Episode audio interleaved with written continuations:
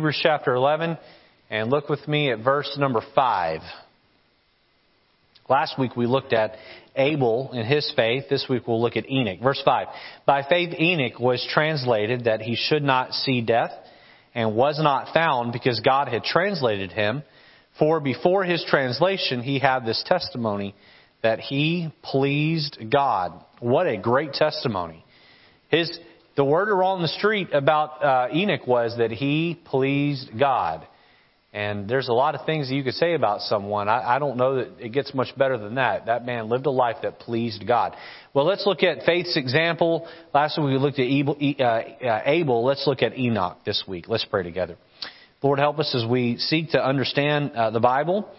And then, Lord, go forth and try to do our best to follow the examples of these men who lived their lives by faith. Lord, I, I know that without faith it's impossible to please you.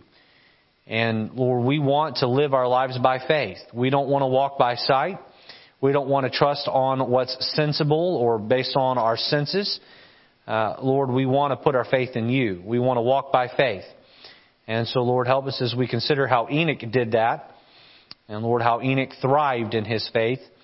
To consider those elements and aspects and go forth and do our best to be people of faith as well. In Jesus' name we pray. Amen. Amen.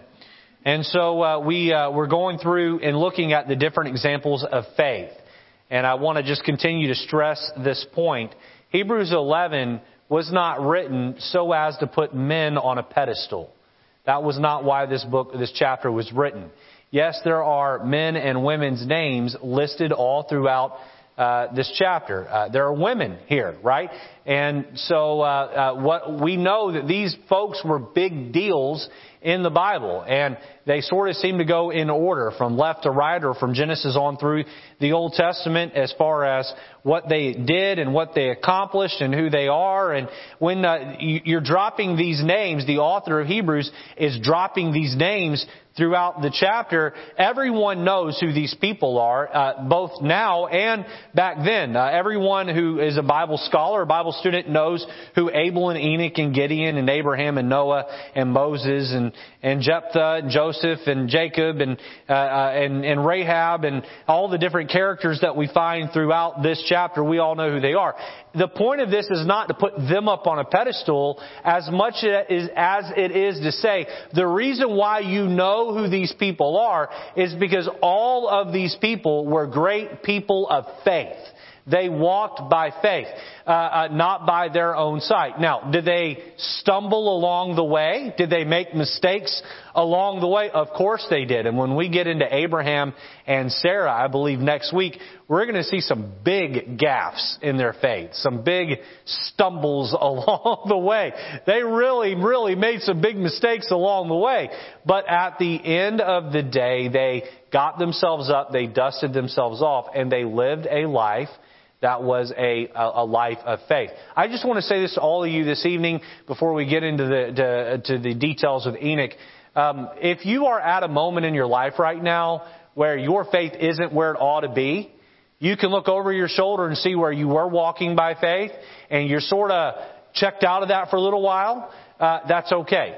Uh, it's not good that you're not walking by faith. All of these things do not please the Lord, but start walking by faith today and uh, make that a big deal. Let's jump in and look at Enoch, Enoch's life.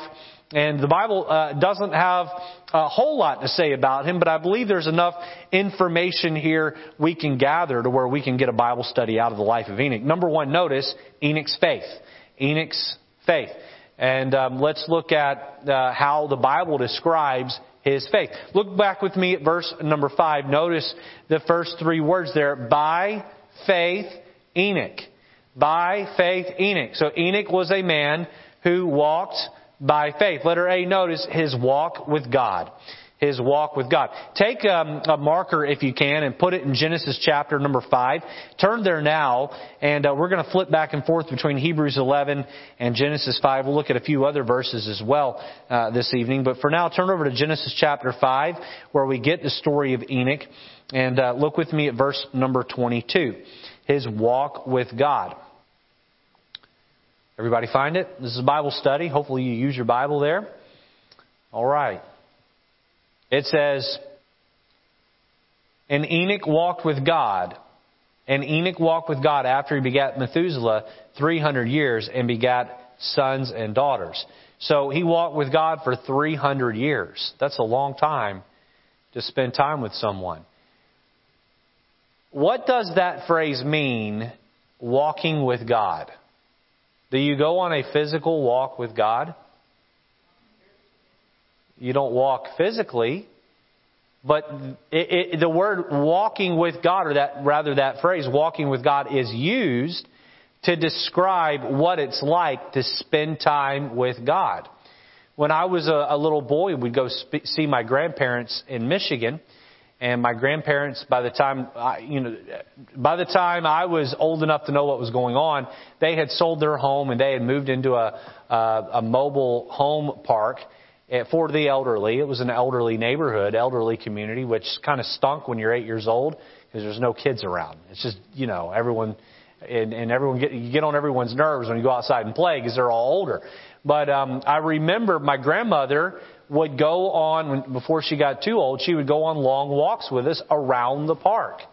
And I loved that. I loved going and walking with her. And, and I, eight, nine, ten years old, the older I got, the more I looked forward to that. I would get to spend time with her and, and talk with her. And, and she would talk with me. And I would get to know her. And she would get to know me. And when you live hours and hours away from your grandmother, you cherish those moments. And now that I'm uh, in my thirties, I look back, my grandmother's in heaven. And I re- that's one of the fondest memories I have, was walking with my grandmother. It, it was the act of spending time with her. And that's what walking with God is. It's spending time with God. Please make sure you hear me on this. Reading your Bible on a daily basis is not to be a ritual. It's to be a walk. It's not, it's not to be a matter of just going through the motions of, I read my Bible and I prayed. Uh, when you walk with God, it's spending quality time with God. Quality time. And if you don't do that on a daily basis, you are missing out. Uh, uh, turn over with me to, uh, let's see here, Second Corinthians chapter five and verse number seventeen. Uh, that would be in the New Testament. Second Corinthians.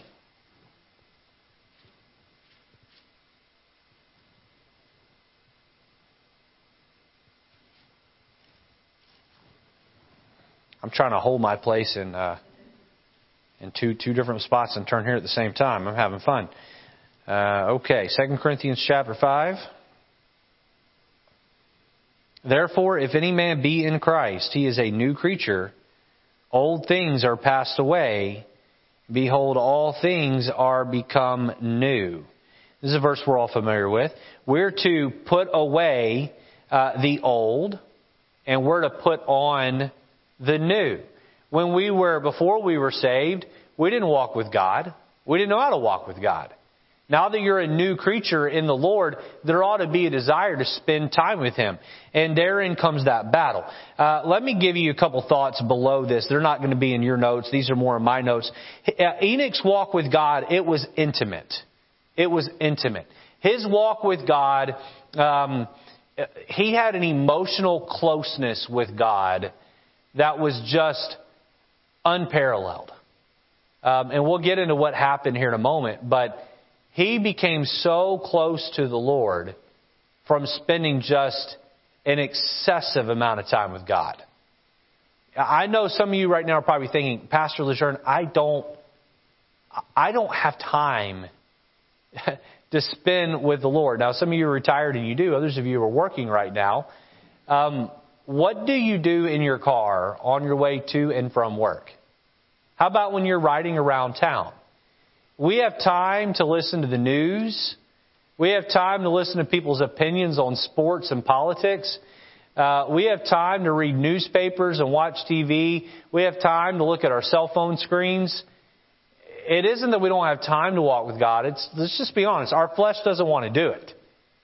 My flesh does not want to read my Bible, and my flesh does not want to pray, and my flesh does not want to walk with God, because my flesh hates God.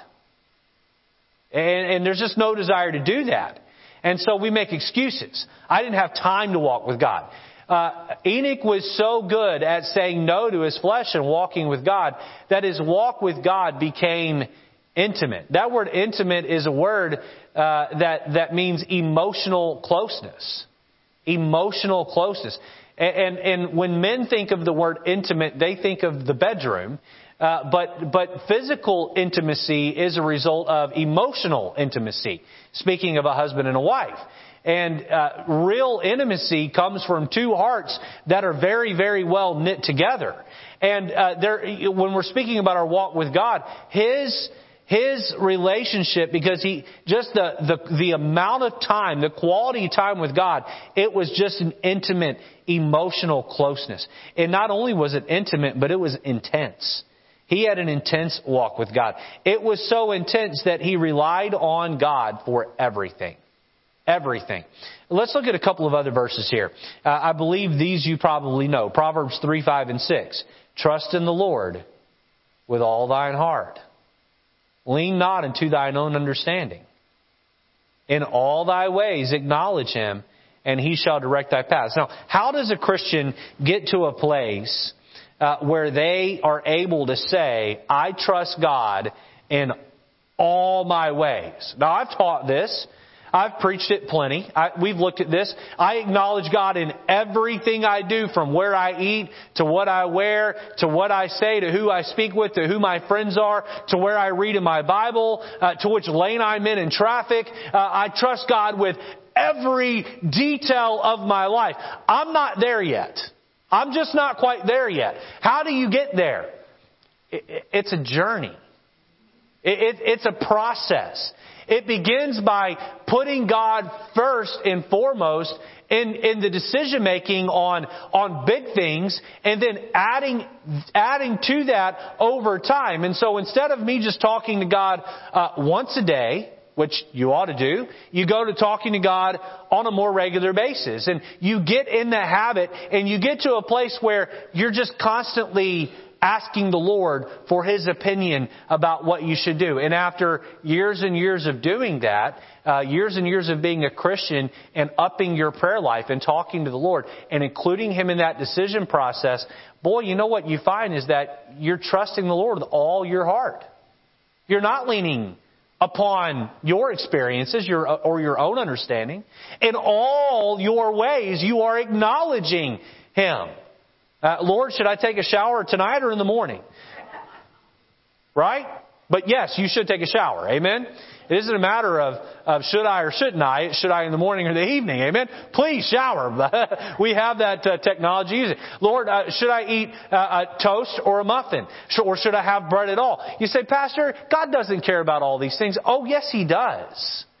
We looked at the verse Sunday evening. Whether therefore ye eat or drink or whatsoever ye do, do all to the glory of God. How am I to do it to God's glory if, if I don't even know what His heartbeat on it is? We're to honor Him in all we do. Look, let's look at one more verse on this topic. Our, our time with the Lord. It, it, you ought to have a prayer time where you walk with the Lord, and you ought to have a prayer life. A prayer life. Now, what is, a, what is the difference? A prayer time is a scheduled time where you get away from the hustle and bustle of life, and you have fifteen, twenty, thirty minutes. If you're retired and you can go an hour or two, you have a set amount of time where you pray every day. It's scheduled. It's regular. It's planned. And you do it. And then a prayer life is where you're just asking God for things on the go. On a regular basis in my day, I'll, I am confronted with challenges and difficulties, and, and I, I, I'm asked to make decisions to help people. You know, when uh, someone's going through a tough time in their life, they call the pastor.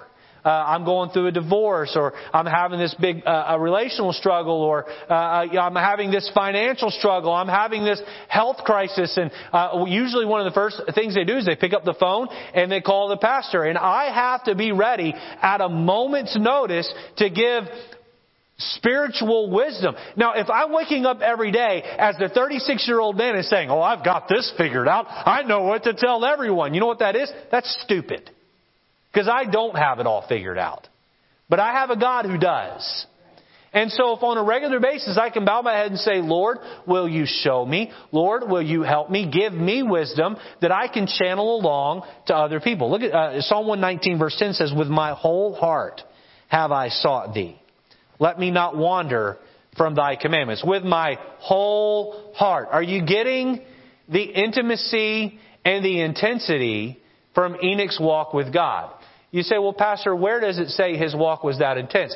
Hang on, we're going to get there. Letter A, his walk with God. Letter B, let's notice his wisdom from God. His wisdom from God. Go back with me to um, uh, Hebrews and then turn over just a few pages from Hebrews to the right till you find the book of Jude. It has one chapter in it, and uh, it is um, uh, it is the last book before you get to Revelation. So uh, Jude, and look with me at verse number fourteen. Now, I'm going to show you something here that I learned this week studying for this Bible study. I, I think you'll enjoy if you uh, love the Bible. You you enjoy uh, th- this type of thing. Look at verse fourteen. And Enoch also, the seventh from Adam, so he's the seventh generation removed from Adam, prophesied of these, saying, behold, the Lord cometh with ten thousands of his saints, to execute judgments upon all, and to convince all that are ungodly among them of all their ungodly deeds, which they have ungodly committed, and of all their hard speeches, which ungodly sinners have spoken against them. Now, what is Enoch talk, what is this talking about here? Um, verses fourteen and fifteen are quoted from the book of Enoch. Enoch wrote a book. And these verses are quoted right out of that book. Now, you would ask, does that mean that the book of Enoch should have been in the Bible? And the answer is no. No. Now, this is in chapter one of the book of First Enoch. And the only uh, the only religious group that ascribes to uh, the book of First Enoch that believes it's Scripture would be a branch of the Ethiopian Christians.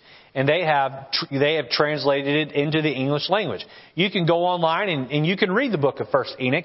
And what's fascinating about it, at least what I have gathered, I haven't read it, but I've read about it from several different sources. And what I gather is that much of the eschatology or end times doctrine in the book of First Enoch is accurate. Much of it lines up with what we find in Daniel and Revelation. Now, um, it wasn't preserved. It, it, it wasn't, I don't believe it was inspired. It definitely wasn't preserved and, and handed down for us. You say, well, how in the world did Enoch know that ten thousands of saints were going to come back with the Lord to execute judgment on the earth? That's crazy. Enoch lived before the Bible was ever written. How could have he known that? And here is where I'm going to speculate a little bit. But I think it's a fair speculation. Remember a moment ago we were talking about Enoch's walk with God, how it was it, uh, it was uh, it was uh, intimate and it was intense. Here's how I think Enoch knew about the saints coming back to help rule the world. This is speaking of the end of the tribulation and the millennial reign. Enoch knew about this. Here's how I think he knew. I think his walk with God was so personal that God told him. I do. I think God said, Enoch, let me open up my heart and tell you uh, what's going to come. I think Enoch knew a lot of things that, uh, before a whole lot of people knew them, and God allowed Enoch on his own to write a lot of what God had told him down in a book. Now, God did not inspire that book, but God gave him that not because he needed Enoch to know, not because he needed Enoch to be a prophet to help write the Bible. He gave it to Enoch because Enoch was his friend. Enoch was his friend. And Enoch had this knowledge of what would happen in the end time. And he wrote it down. And also it validated Enoch as being a man who walked with God. His faith. His faith. Um, Enoch walked with God and it was real. What is your walk with God like? Let me just throw a couple more things in here before we move on. I know a lot of people who I'll label them as Bible scholars. I'm not a Bible scholar, all right? Uh, I, I have books in my office written by men who I would label to be Bible scholars. They know the Bible on a much deeper level than I will ever know. All right? They're Bible scholars. Here is the danger with becoming a Bible scholar. You become puffed up in your knowledge. All right? Here's one piece of advice I want to give everyone here this evening and watching online. Do not just read the Bible so that you can be smart. Read the Bible so that you can walk with God. It is a book that we're to study. It is a textbook for us to know how to live life by. It is a book that we can dive uh, deep and never uncover all of it.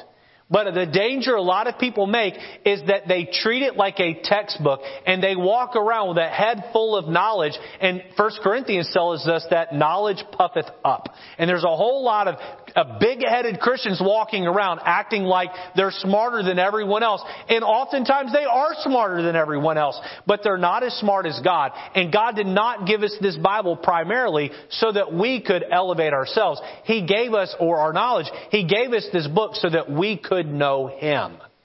He wants us to walk with Him. And so be like Enoch, walk with God. Now, Enoch didn't have a Bible to read, so how did he walk with God? Through prayer. And I believe that he lived in a time where God directly communicated with humans. And so his, his wisdom, he had a deep, intense wisdom. Let me make an application, one more application here, and we'll move on to number two. Here's the application. God is not going to give you new knowledge. All right? The days of special knowledge are over. Why? Because the Bible is done being written. God is not going to give you uh, uh, uh, some new word. If, if anyone ever says to you, the Lord told me, and if the next thing they quote isn't Scripture, then you need to turn around and run.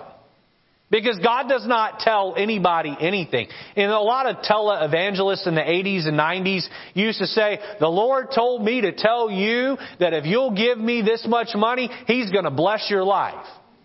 You know, they're just playing a game. They're working to get rich. The Lord told me to tell you that that struggle you're going through in your life right now, that loved one that's burdened uh, with great hurt and care, that, that great resolve is going to come. They're speaking in generalities and, and, and they're wowing and wooing people and they're playing a game. And oftentimes it is a sham. God is not going to give you a new word, but by walking with God, He can help you better understand His word. Walk with God. Uh, my encouragement to you is that when you read your Bible, pray while you do it. One of the mistakes I think I've heard uh, uh, given, even I've done it, even accidentally, is we talk about reading your Bible and prayer. Reading your Bible and pray. Read your Bible and pray. Almost as though you read your Bible, check, and then you pray, check. Or I pray, check, and then I read my Bible. You know what? You ought to pray before you read your Bible. You ought to pray while you're reading your Bible. And you ought to pray when you're done reading your Bible. And uh, uh, for example, go back to Hebrews chapter number eleven with me. And let me just show you what I'm talking about here, okay? So you're beginning in Hebrews chapter eleven. Lord, help me to understand this passage. And Lord, show me something here that will help me be more like You and help me be who You want me to be. Hebrews eleven verse one. Now faith is the substance of things hoped for, the evidence of things not seen. Lord, help me to discover the evidence of my faith. Help me to see the substance of my faith. And Lord, I may not be able to see it with physical eyes, but help me to see it through spiritual eyes. For by it, the elders obtained a good report. Lord, help my faith to be so strong that my children will look back on me and see a good report of my life because I walked with You. You see how we're doing this here? We're praying while we're reading. Now, you can't do that with every story and every instance, but you can stop and pray where the Lord shows you, right? You can stop and pray that the Lord will help you to understand. How about when you come to a verse and you can't figure out what it means? Lord, I'm having a hard time with this one. Can You help me to understand this? Spirit of God, show me what this means. Give me the wisdom to know who to ask or who to talk to. Help me, Lord, to understand it.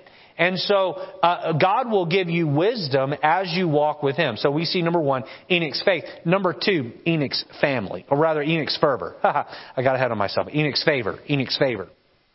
Go back with me to Hebrews chapter eleven and verse number five.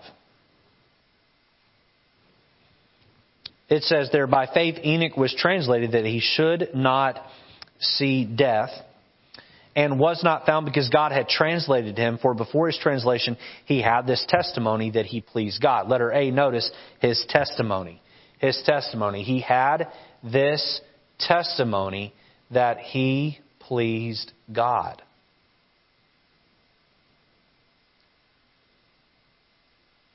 If I were to stop ten people that knew you well and say, say something positive about, and I were to give them your name, would one of them say they live a life that pleases God or something to that effect? I don't know if they'd say that about me, but that's what I, that's what I want. That's how I want to live my life. Pastor Lejeune, he, he lives a life that pleases the Lord. He lives a life that is a walk, a faith walk. What a testimony that he had. I don't know about you, but I want that testimony. You know, I, I, I don't want someone to say about me, boy, he was an incredible basketball player. Kobe Bryant just recently passed, right, tragically, and, and his daughter, and I think there were, what, nine people in the plane or helicopter that crashed and died, and, and that's tragic. Anytime a life is lost, it's tragic, whether they're famous or not. And uh, they just had the N B A All-Star Game uh, this past weekend, and all these tributes were given to Kobe Bryant. And you know what? Within that space, rightfully so. But you know what? Uh, you know what everyone says about Kobe Bryant? What's the first thing people say about Kobe Bryant? He was a great basketball player, right? What's that? He's the GOAT. He wasn't the GOAT. Michael Jordan's the GOAT. But but that that that's not for right now. Well, this is Bible study. Okay, amen. Not not basketball study. Um, uh, but uh, you know what else they say about him? He was a good father, right? He loved his children.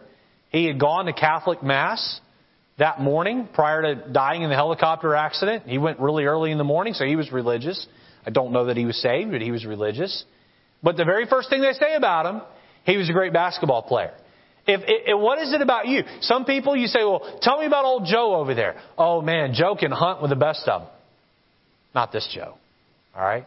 Um, uh, tell me about tell me about Steve over there. Oh, man, Steve has given his whole life to working at, and they're known by their business. Tell me about uh, tell me about uh, a Joy over there. Oh, well, Joy, uh, she always she's always getting her nails done, or she's she's always got a cup of coffee in her hand, or she's always uh, uh, uh, she she she's all about this. I, I want people to say about me at the end of my life uh, when they have my funeral, he didn't care about anything except pleasing God.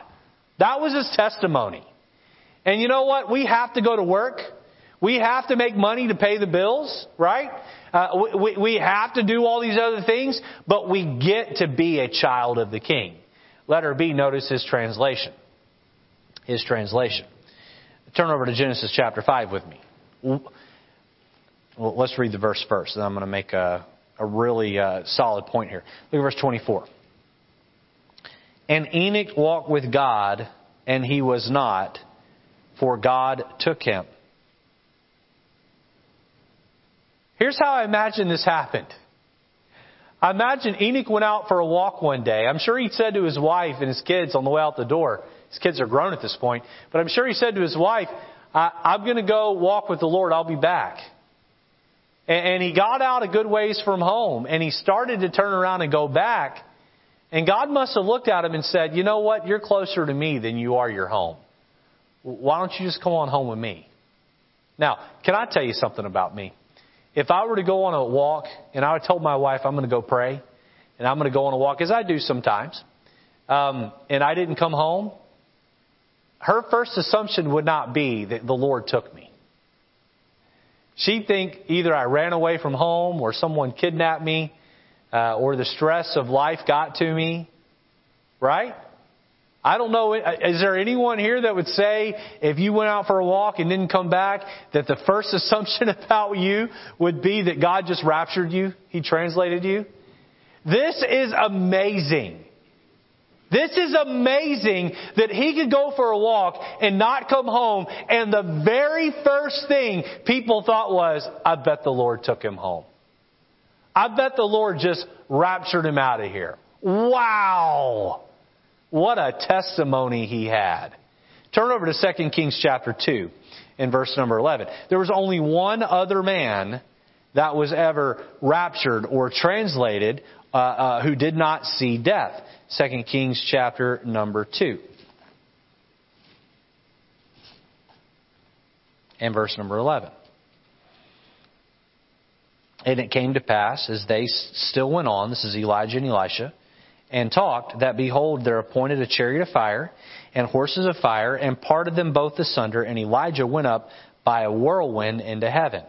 And so Enoch was translated that he did not see death. Elijah was translated that he did not see death. These two men were just taken off the earth because their walk with God and their fervor, their favor with God was so real, was so real. Uh, my challenge to you this evening is this. Have a faith that is so on fire for God that everyone knows who you stand for. It ought not be a question at work that you're a Christian. It ought not be a question in your neighborhood that you love God. You shouldn't cloak that and be concerned about what other people think. When you go home tonight, uh, to those of you that are minors or rather not married yet, uh, you three here, there ought not be any question when you get home that you love the Lord and that you're all about Him. And when, uh, and for all of you here, when things are being watched on the T V in your home that you know don't please the Lord, it ought to be very obvious that you're uncomfortable with that. It ought to be very obvious that you're not comfortable with people taking God's name in vain around you. It ought to drive you nuts to a place where you're almost rude telling them to knock it off.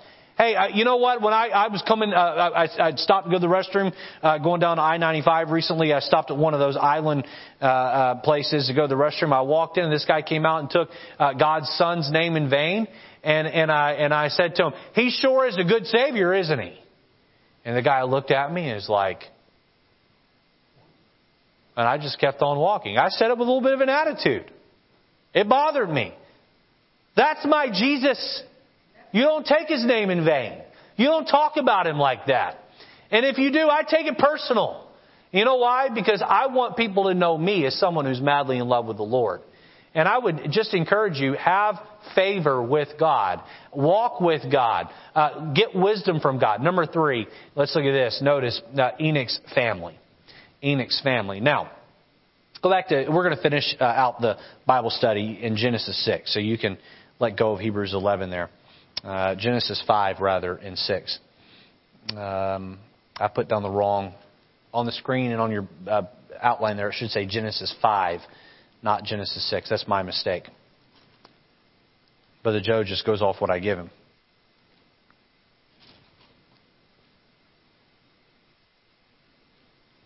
Okay, look with me at um, Genesis chapter five and look at verse number twenty-one. And Enoch lived sixty and five years and begat Methuselah. And Enoch walked with God after he begat Methuselah three hundred years and begat sons and daughters. Now, let me just say this here. The event of giving birth to his first son was so riveting that it drove him to a place to want to walk with God. Uh, let's see. Everyone in here who is a parent, you remember the time you held your first child? You remember a, what, what a wake-up call that was? It, it was scary, right, Jake? I, I remember when Matthew was placed in my arms, and it, it's just, it, it, it's it's joy, but it's this awesome responsibility of this little dude is dependent on me. I can't be a kid anymore. It's time to be a grown-up. You all know what I'm talking about? You, you, you get where I'm coming from here? This happened to Enoch. And you know what Enoch did? He said, it's time for me and my faith with God to get real. He was sixty-five years old. Again, they lived to be a lot older back then, as we'll see in a minute. But he's sixty-five years old. He has his first child. This baby is put in his arms. And he says, okay, it's time for me to start walking with God. And that he did. And look at the impact it would have uh, on his family. I know why I put Genesis six, five through nine. We'll look at those verses in a minute. Uh, let's keep reading. Look here. And Enoch, uh, uh, so uh, let's see, verse twenty-three. And all the days of Enoch were three hundred sixty and five years, and Enoch walked with God, and he was not, for God took him. Look at verse twenty-five. And Methuselah lived in one hundred eighty and seven years and begat Lamech.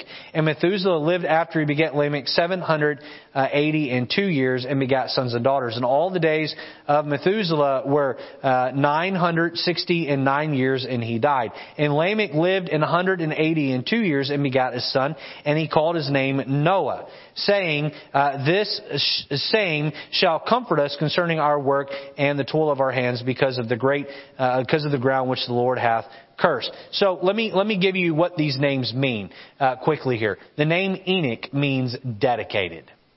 Dedicated. This is uh, really important. In, a, in, in America, in this culture, the Western world, we name people names based on what sounds good, right? We don't take put thought into what it means. Um, my children's names are Matthew and April. I can't really tell you what their names mean. Why did you pick them? Because they sound good in English and Spanish.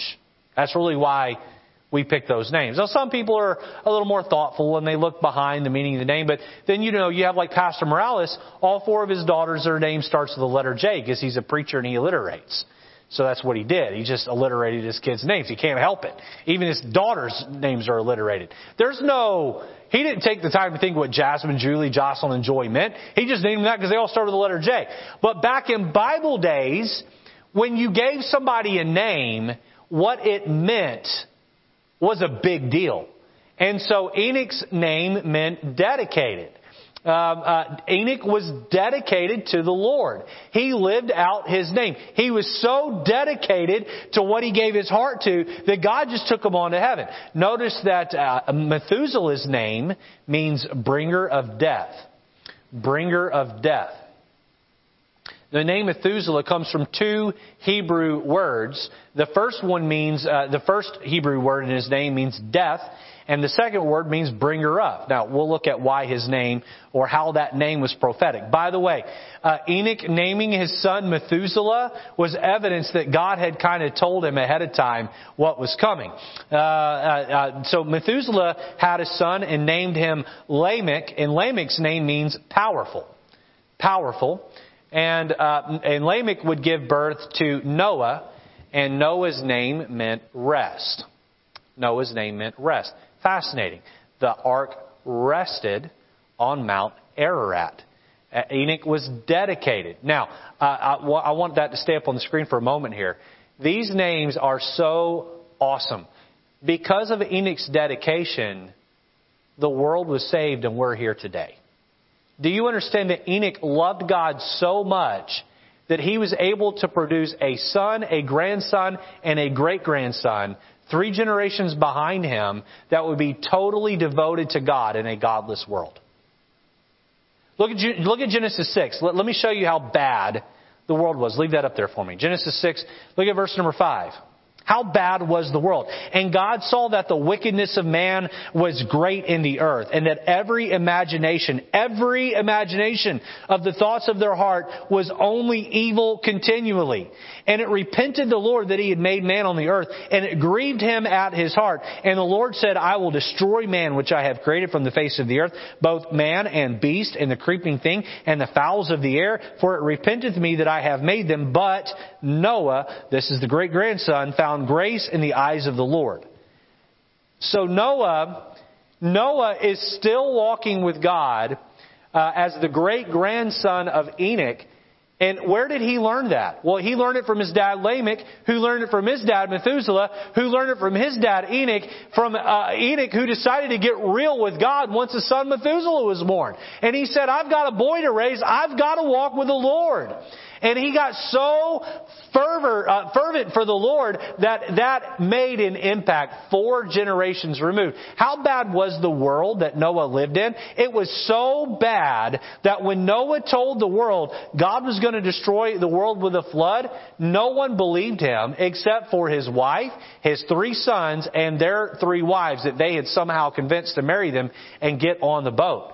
And that that was it. There were eight of them on the boat, and that was it. You say, well, what about Enoch? Well, he was translated.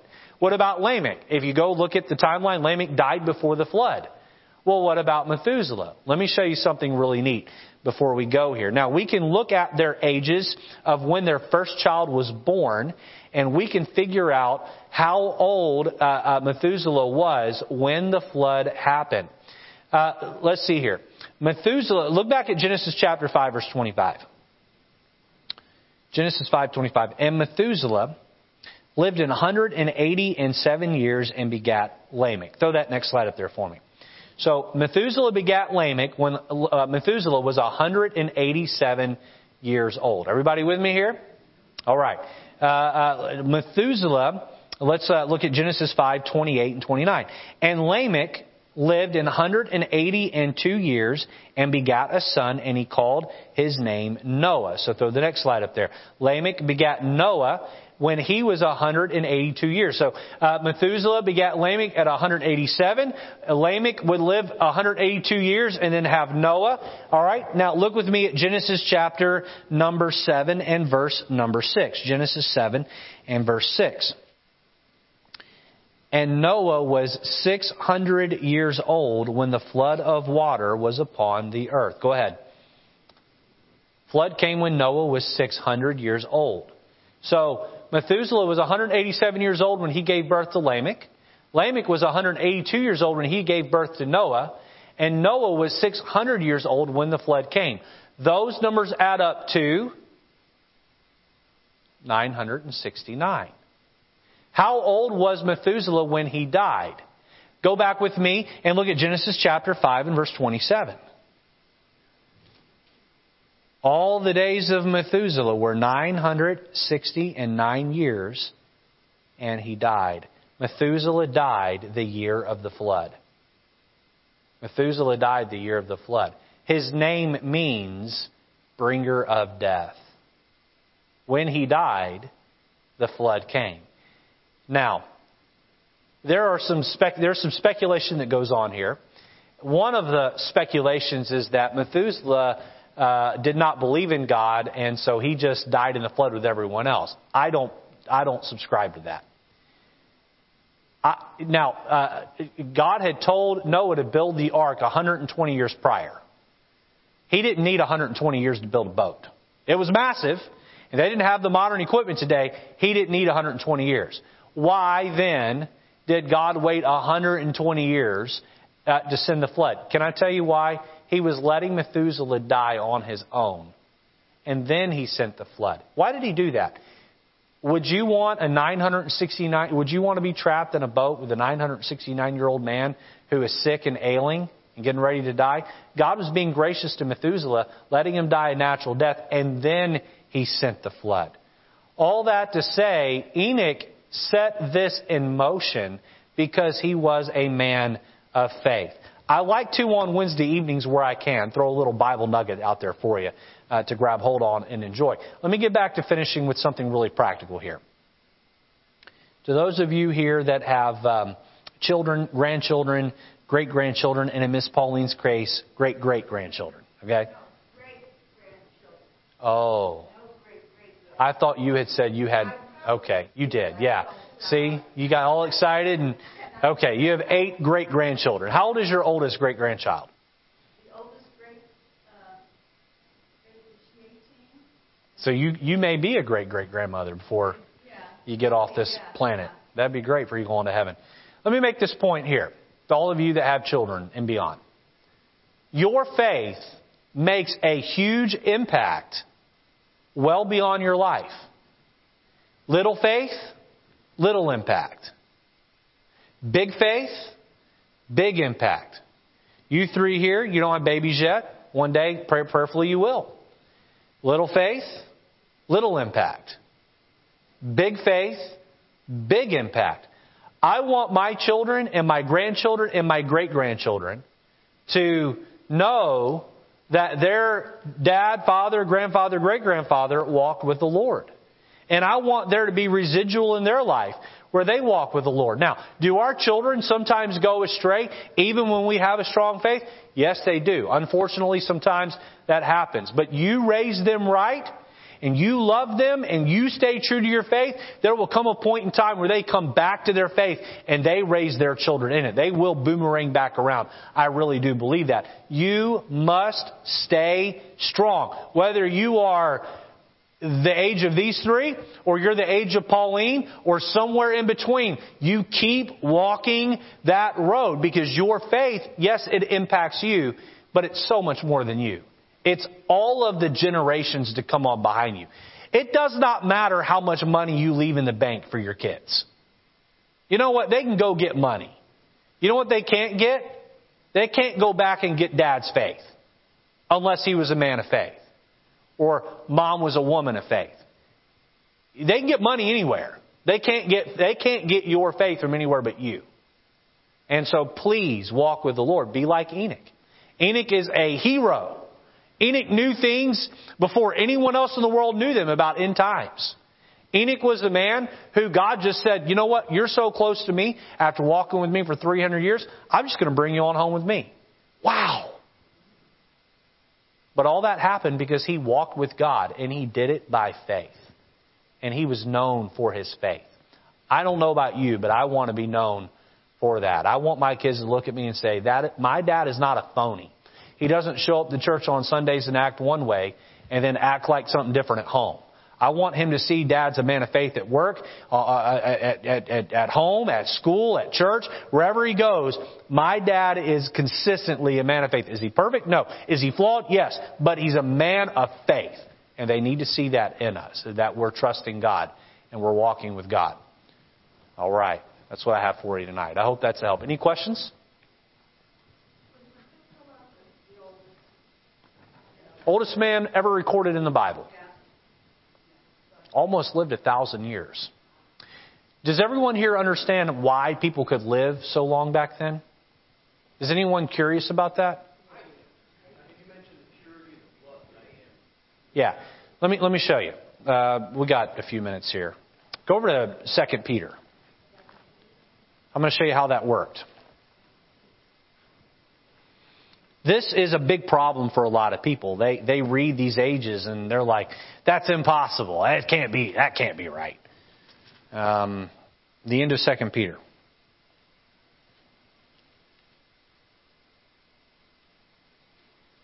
I think it's Second Peter. It might be the end of First Peter. Hold on, I'll tell you in a minute.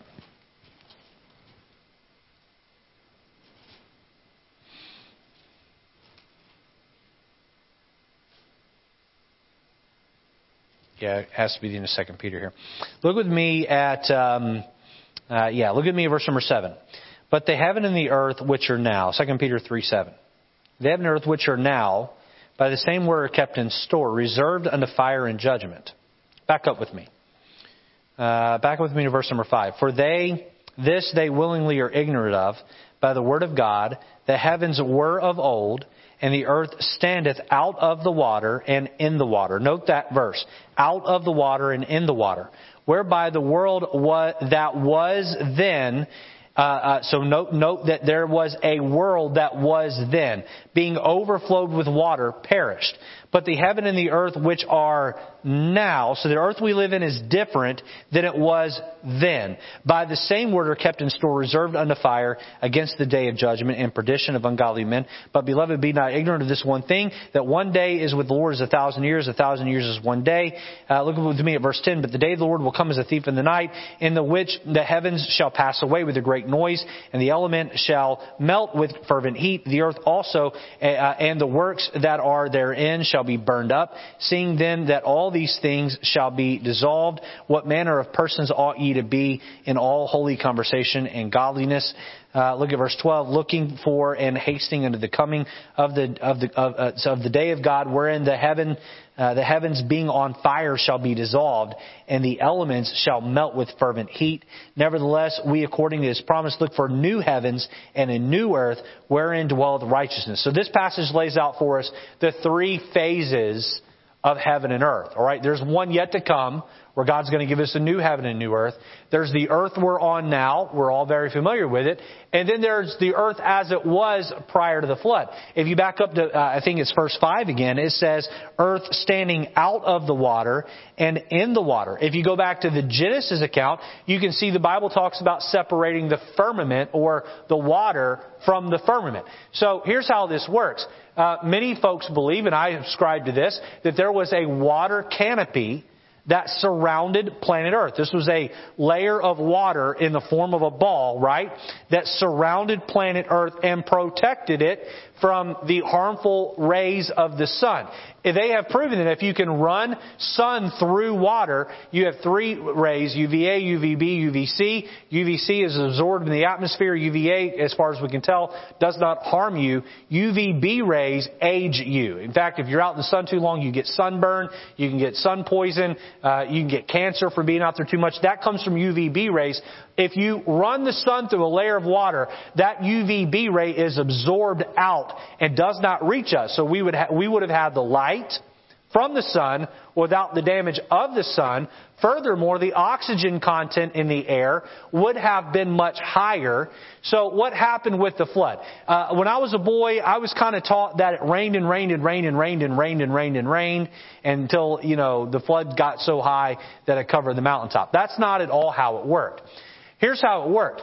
There was a hole punctured in that water canopy, and it came flooding down on the earth. Probably one of those places was over the Grand Canyon. And then there was a layer of water in the earth, and that came shooting out from underneath. Well, how do we know that there was a layer of water in the earth? Because now that chamber is still there, except it's not filled with oil, water, it's filled with oil. And what is oil? Oil is organic life that's squished real quick, right? You take a plant, you squish it real quick, you get oil. You take a beaver and you squish it real quick, you get oil. You take a human body and you squish it real quick, and you get oil. So that, all that water and sediment came pressing down on the human life that was here, and the chamber that had been water became filled with oil. How do you cover the highest mountain in that sort of a time span? You have to have more than just a rainstorm. And so when the water canopy dissolved and Noah and uh, his, his his descendants stepped off the ark, well, now the sun would age much people much faster. The oxygen level wouldn't have been as high. And also, that's what happened to dinosaurs. Dinosaurs walked the earth prior to the flood. I believe dinosaurs were on the ark. But once the flood happened and the ark, uh, uh, once the flood happened and they came off the ark, The, the, this world was so different, those dinosaurs couldn't survive, and so they, they passed away. And so we don't have dinosaurs that walk the earth anymore. But dinosaurs didn't walk the earth millions and millions of years ago. The Bible teaches that the earth is only like six thousand years old, six to eight thousand years old. So it's still a relatively young earth. And so that's how they would have lived. It was a different world. It was the same planet, but from an environmental standpoint, it was very different. Furthermore, if you look at the ages, John, once they get off the ark, they begin to drop off like this. Whereas they had lived to be nine sixty-nine, I think Noah lived to be something like six hundred thirty. I don't know the exact age, but somewhere in there. And then you see the descendants. It, it continues to stair-step down until you get into the hundreds. Uh, so you can see that there, things were very different prior than they were after. Does that make sense? See, that, that Second Peter explains that. Yes, ma'am. Okay, go ahead. Real quick. Okay, Second Corinthians ten. This is about you must appear before the judgment seat of Christ, that everyone may receive the body according to what they have done, whether it's good or bad. Now, what's the difference? Is it like is it our good good works? I don't know how to put it. Good works.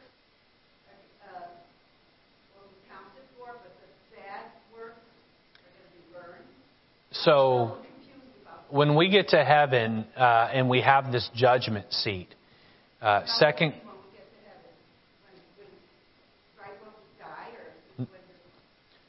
My understanding, Pauline, and I could be wrong, okay, but my understanding is that the for the church age saints, which would be us, okay, the the time where we appear before the Bema seat, uh, or the judgment seat that's going to take place, from my understanding, during the first three and a half years of the tribulation.